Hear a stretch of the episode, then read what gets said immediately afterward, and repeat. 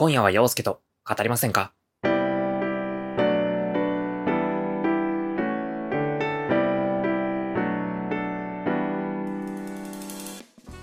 こんばんは、陽介です。皆様、今夜はいかがお過ごしでしょうか。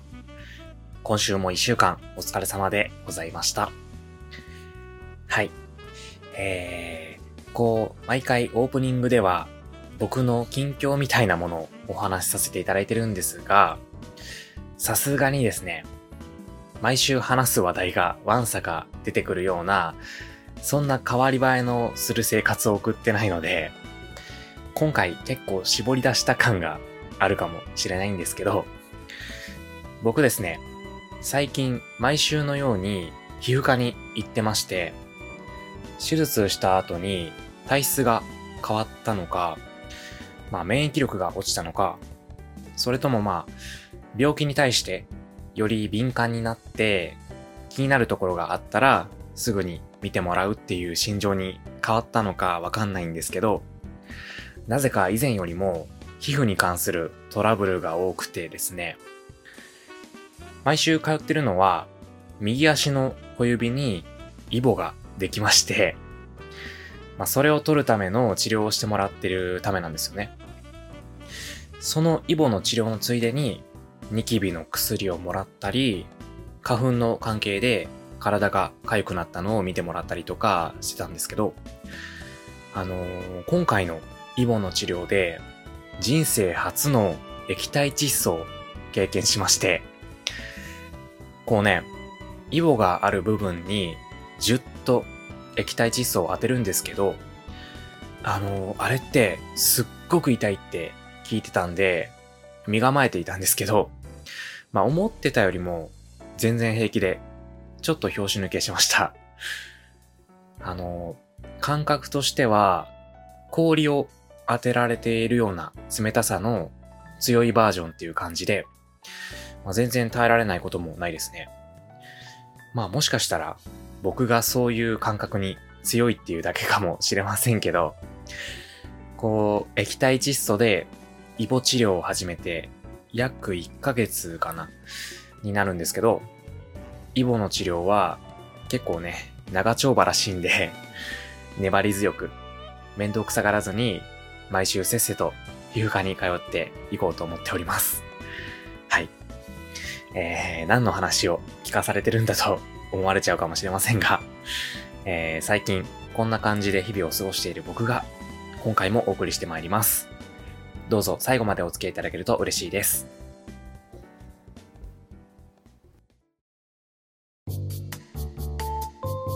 普段は聞き役に徹することが多い僕、陽介が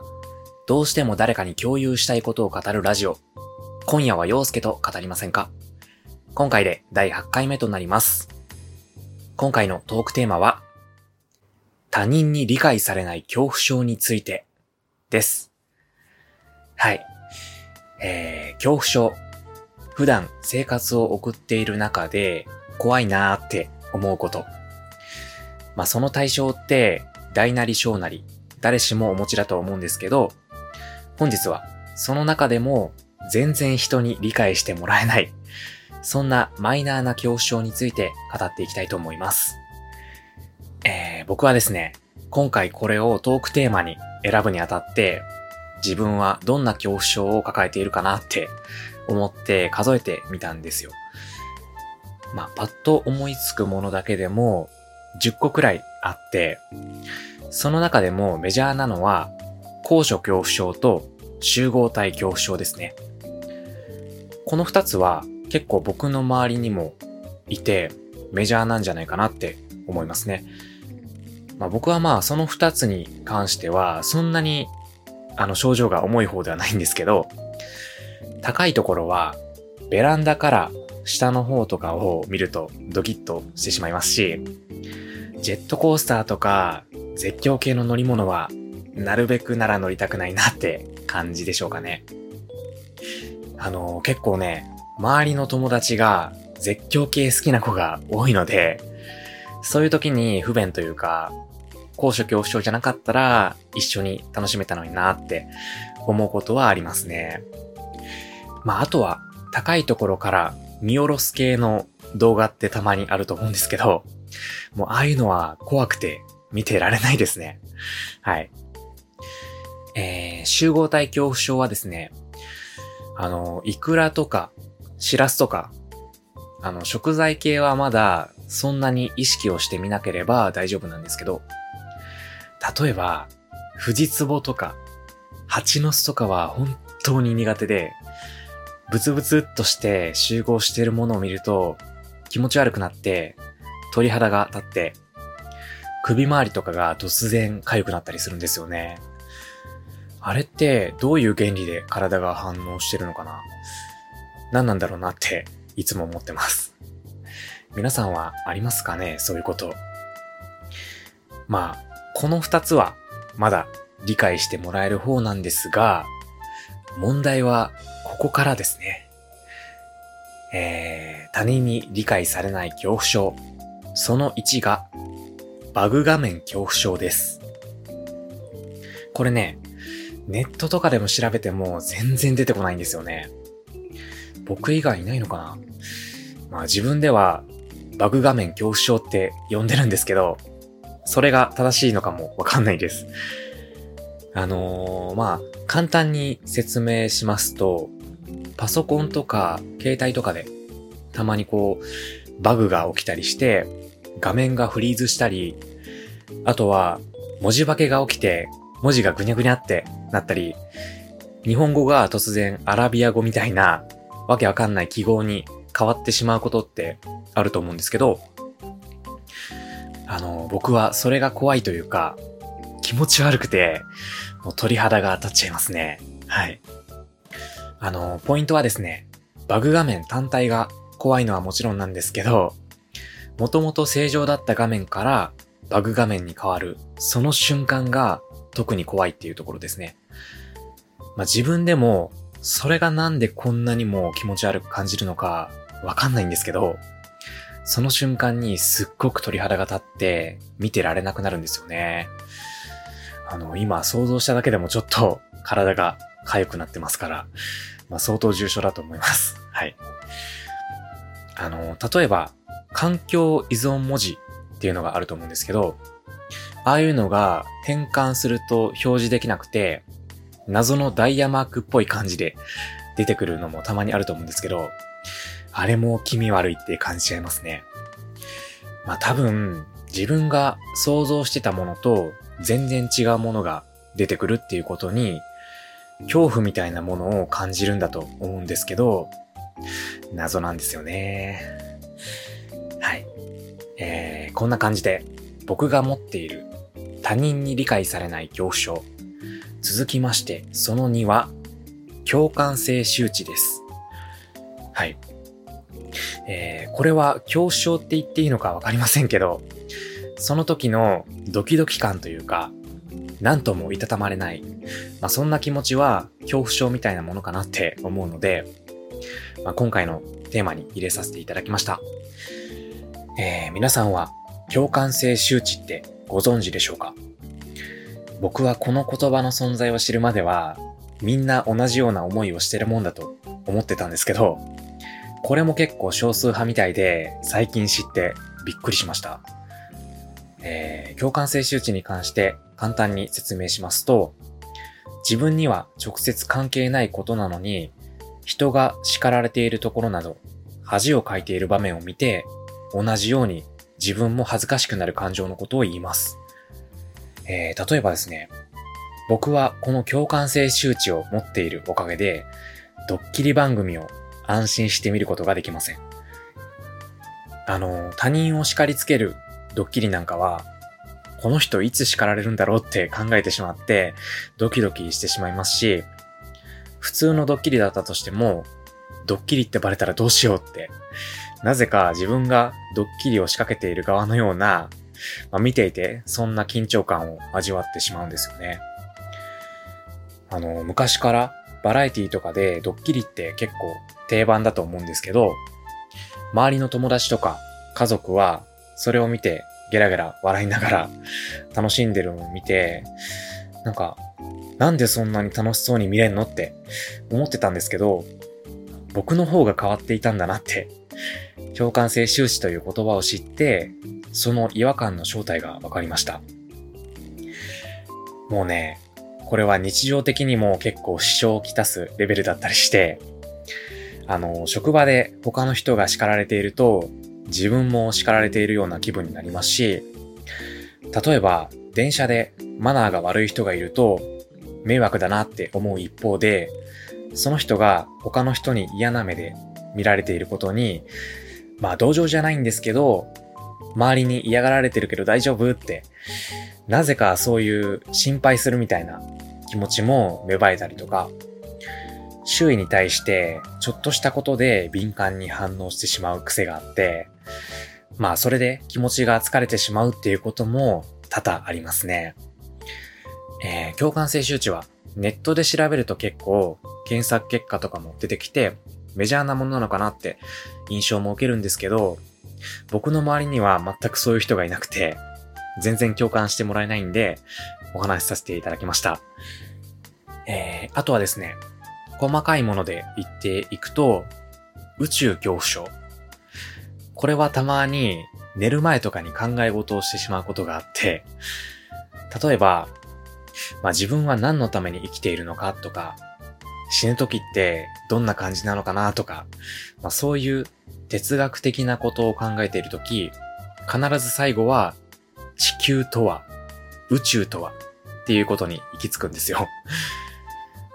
僕は今こうやって日本に住んでるんですけど、世界はもっと広くって、さらにそれを飲み込む宇宙があるわけで、しかもその宇宙に果てはないって言われてるじゃないですか。それってよくよく考えるとめっちゃ怖くないですか？なんかそういうことを考えると絶対に眠れなくなっちゃうんで、いつもそこまで行ったら、やばい、動物の動画見て寝ようって、強制的にシャットアウトをして恐怖思考の無限ループを回避してるんですけど、はい、宇宙関連で言うと今はあんまり怖くないんですけど、子供の頃は月に対して異様に怖がっていたことも覚えてますね。月って空が見える場所だったら基本どこからでも移動したりしても見えるじゃないですか。子供の頃はそれを月がついてきてるって思ってて、すごく怖かったんですよね。夕方自転車で帰る時とか、月が見えたら一切振り返らずにすっごいスピードで帰ってました。うん。何があんなに怖かったんだろうなって今では思うんですけど、それはすごく印象に残ってますね。はい。ここまでお話ししてまいりました。他人に理解されない恐怖症。僕の場合はそんな感じでしょうか。今回僕が一番言いたかったのはバグ画面恐怖症なんですけど、もし同じような人がいたら直接握手したいくらい、もう今まで本当に周りに1ミリも理解されずに生きてきたので、共感してくださる方がいらっしゃったらコメントをもらえると嬉しいです。これは僕のではないんですけど、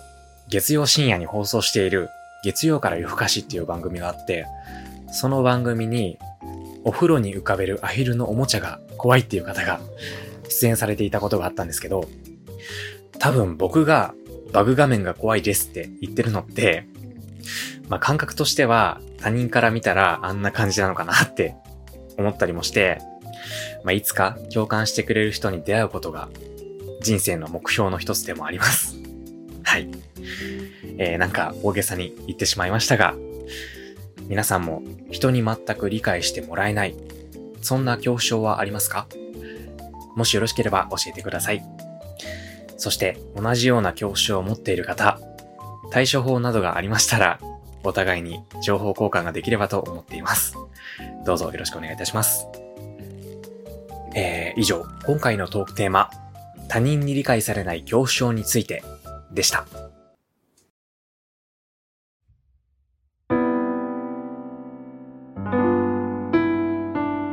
ここまでお送りしてきました。今夜は陽介と語りませんか。第8回目は他人に理解されない恐怖症について語ってまいりました。いかがでしたでしょうか。こんな感じでアラサーゲイの僕が送るゆるっと雑談ラジオ、 YouTube にて毎週金曜20時に更新しています。また YouTube の更新翌日土曜夜に各種ポッドキャストにも配信しています。更新情報のお知らせは陽介の Twitter をチェックしてもらえると嬉しいです。また僕に触れてほしい話題や番組への感想などがありましたら、概要欄に記載のお便りフォームまでお送りいただけると嬉しいです。はい、なんか声変わったって思われて突然何が始まったのかとびっくりされた方もいらっしゃるかもしれませんが、これからできる限りエンディングの挨拶で声色を変えたりキャラクター風になりきって挨拶していこうかなと思って、こんな感じで喋ってまいりました。